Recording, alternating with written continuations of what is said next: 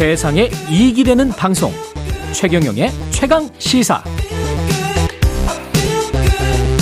네, 북한 김정은 국무위원장이 조만간 러시아를 방문해서 푸틴 대통령과 만날 것으로 보인다는 소식 어제 전해드렸고요. 좀 더 자세히 분석해 보겠습니다. 홍민 통일연구원 선임연구위원 전화 연결돼 있습니다. 안녕하세요. 예, 안녕하세요. 예. 이번 주 후반에 장소는 블라디보스톡이 될 거다라는 관측인데, 어, 뭐, 성사될 가능성은 아주 높아졌다고 보십니까? 네, 이제 뭐, 전체적인 개연성이라든가 필요성, 그러니까 북한이나 러시아가 원하는 어떤 필요성 측면에서는 충분히 가능성은 높다. 음. 다만 이제 지금 확실하게 지금 뭐 러시아 측이나 이쪽에서 그 가능성을 시사한 것은 아니기 때문에 확신을 할 수 있는 상황은 아닙니다. 다만 그렇군요. 이제 예. 개연성과 필요성은 충분히 크다라고 보여집니다. 이게 보도가 나온 게 사실은 미국 관료의 입에서 나온 거를 뉴욕 타임즈가 보도하고 그걸 전 세계가 이제 인용 보도를 한 거잖아요. 그죠? 네네. 예. 그렇기 때문에 아직 북한이나 러시아 쪽으로부터 공식적인 반응은 안 나왔다. 네, 그렇습니다. 그래서 예. 뭐 지금 크렘린 쪽에서도 확인을 했는데 에, 확인해줄 내용이 없다라는 이제 답변이 온 것으로 아, 알고 있고요. 그렇군요. 예. 네. 그러면 시점은 만약에 만나면 왜 이 정도 시점이 그들로서는 괜찮은 시점인가요? 그러니까 뭐 크게 두 차원인 것 같습니다. 군사적으로나 외교적으로 실리를 찾는다. 그러니까 서로 이해관계가 상당히 맞았다라고 볼 수 있는데요. 예. 에, 북한은 어떻든 뭐 전시물자를 러시아에 공급하는 문제, 음. 그다음에 어, 러시아 같은 경우에는 군사 기술적인 측면들을 북한에 지원하는 문제, 이게 각자 이제 실리적인 부분들이 하나가 있고 또 하나는 이제 외교적으로 처한 부분들을 탈피하는 좀 부분들이 있습니다. 그러니까 어떤 면에서는 북한은 상당히 고립화 고립화돼 있는데 음. 이제 뭐 어쨌든 러시아와 중국과 연대 전선을 펼치고 있다라는 걸 외교적으로 좀 과시하는 측면이 있고요. 예. 그다음에 러시아 같은 경우에는 어떻든 동북아 특히 이제 태평양으로서 태평양에서의 자신들의 어떤 어 영역 이런 것들을 관리하는 측면에서 어 북한이 갖고 있는 그 전략적 가치가 상당히 크다. 그래서 어떻든 외교적으로 긴밀하다는 것을 보여주는 것이 중요하다라고 판단한 것으로 보여집니다. 만약에 지금 말씀하시는 대로 된다면 전시 물자를 북한이 그러니까 전시 물자라는 거는 이제 우크라이나 전쟁에서 러시아 군대에게 제공하는 어떤 포랄지 탄약이랄지 뭐 이런 것들이잖아요. 네네. 이런 거를 북한이 러시아에게 제공을 하면 미국이 가만히 안 있을 텐데 어떻게 되는 겁니까?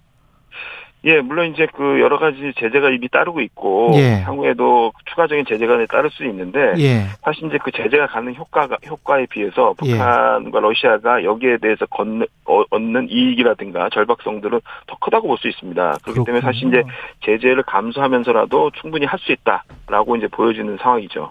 아까 그 군사 기술을 말씀을 하셨는데요. 북한 입장에선 이게 핵무기와 관련된 군사 기술을 말씀하시는 건가요?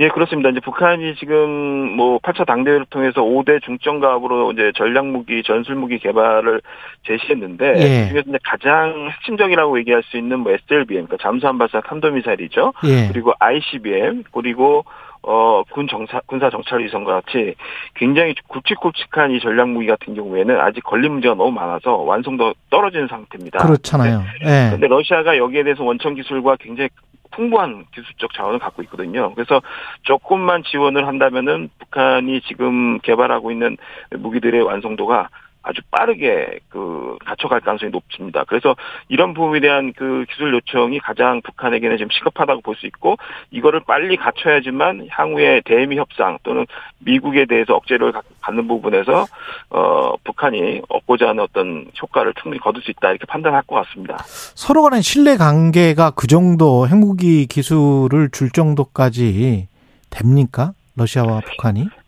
예, 그것은 다소 이제 미지수인 부분이 있습니다. 예. 그러니까 어떻든 이게 첨단 무기이고 이 첨단 무기 같은 경우에는 이제 에, 핵 확산과 관련된 여러 국제 그렇죠. 규범에도 상당히 저촉되는 부분이 있고 예. 그리고 북한 과연 러시아가 이제 그 정도를 감수하면서까지 굉장히 중요한 전략적 무기 그 기술을 전수할 수 있느냐, 예. 인정할 수 있느냐 여러 가지가 걸려 있는 부분이 있는데 다만 이제 상황적 요인을 본다면 북- 러시아도 상당히 절박하다는 부분이 있고 아. 그리고 북한의 핵무기 고도화가 과연 이제 뭐 이런 기술적 지원이 없다고 해서 뭐 진전이 전혀 없는 것이냐 계속적으로 지금 진전이 되어 왔거든요. 아. 그러니까 어떤 어떤 면에서는 이왕 거의 비핵화가 불가능한 상황이라면은 오히려 기술을 일정 부분 지원을 하고 북한을 전략적으로 관리하거나 전략적으로 활용한다 이게 지금 상황적 측면에서는 러시아가 바라볼 수 있는 시각일 수도 있습니다. 중국은 어떻게 나올까요? 이렇게 되면.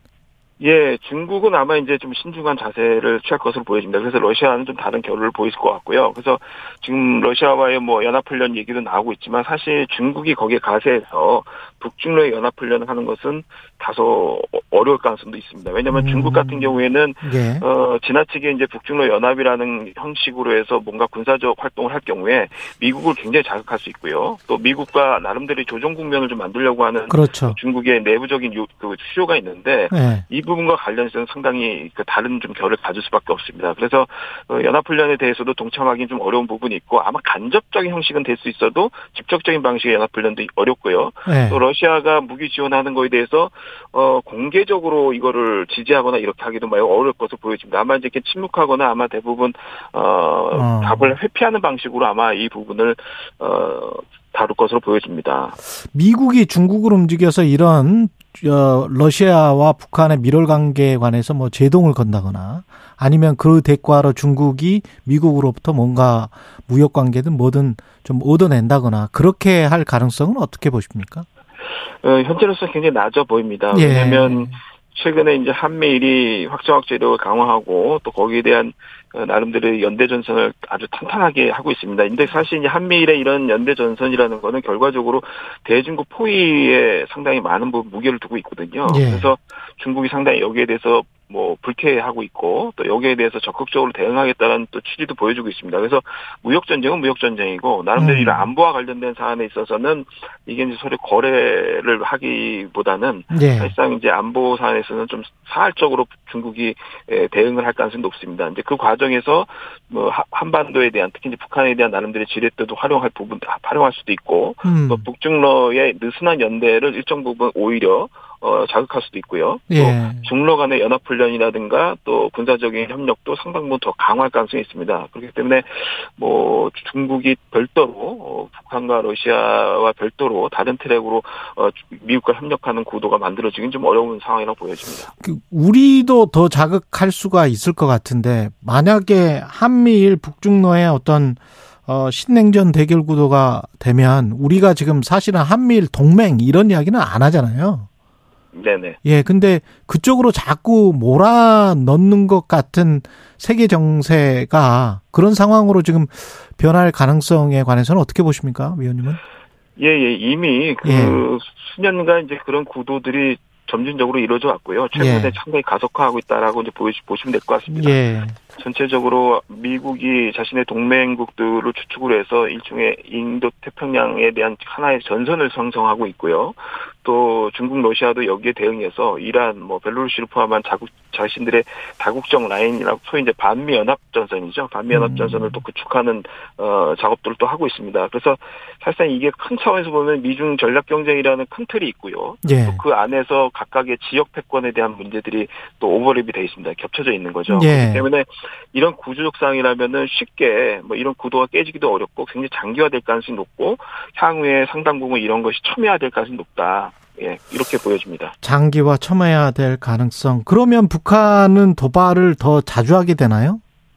예, 그럴 가능성이 매우 높고요. 이미 지난해부터 중국, 러시아가 연합훈련을 하고 있을 때 북한이 동시적으로 거의 작전을 펼치거나 또 그렇군요. 미사일 도발을 네. 하는 경우가 굉장히 많았습니다. 그리고 올해 돌아서 이제 그 러시아와의 연합훈련도 가능성도 지금 이미 사실상 상당 부분 이제 나타나고 있거든요. 그래서 이런 이제 그 추이, 추이로 간다면은 중러의 연합전선과 북한의 나름대로의 이해가 맞물리면서 상당 부분 한반도 내에서의 그 군사적 긴장 수위가 상당히 높아질 가능성이 높고 북한이 이, 이 기회를 굉장히 적극적으로 활용해서 어 나름대로의 무, 전략 무기 개발이라든가 이런 게 이런 데 활용하기 위한 여러 가지 도발 카드를 꺼낼 가능성은 상당히 높아졌다 이렇게 보여집니다. 근데 단순하게 그 단순한 거는 사실은 아닙니다만 우리가 워낙 이제 미사일 도발이나 이런 걸 많이 당해서 그런 도발 말고 새로운 형태의 어떤 도발이 나올 가능성도 있습니까? 어떻게 보십니까? 네, 뭐, 뭐 새롭다 새로운 부분에 있어서는 이제 북한이 지난 열병식에서 이제 공개했던 뭐 샛별 시리즈죠. 소위 이제 예. 예 고고도 정찰기라든가 공격기 같은 아. 이런 무기들은 이제 아직 그 그 남쪽을 향해서 예. 한국이나 이제 한반도 내 상- 상해에서 직접적으로 이제 시연하지는 않았거든요. 음. 그래서 이제 그런 부분들이 이제 좀 약간 예외성을 갖고 있는 예, 무기급이라고 볼 수 있고 예. 이외에 다양한 이제 수중 무기라든가 이런 것들이 이제 존재하는데 특히 이제 SLBM 같은 경우에는 러시아의 이제 기술적 지원 여부에 따라서 아. 굉장히 빠르게 이제 보여줄 수도 있고 최근에 해군력을 굉장히 강조하고 있는데 음. 해군력이 뒤떨어져 있기 때문에 아마 러시아와의 해상 연합 훈련을 가능성을 염두에 둔 부분 또 음. SLBM을 만들기 위해서는 핵잠수함이 필요한데 그렇죠. 핵잠수함 기술을 러시아가 보유하고 있는 부분까지 포함해가지고 상당 부분 이- 이 예외성을 좀 가질 수 있는 부분들은 이제 SLBM이나 홍민 통일연구원 선임연구위원이었습니다.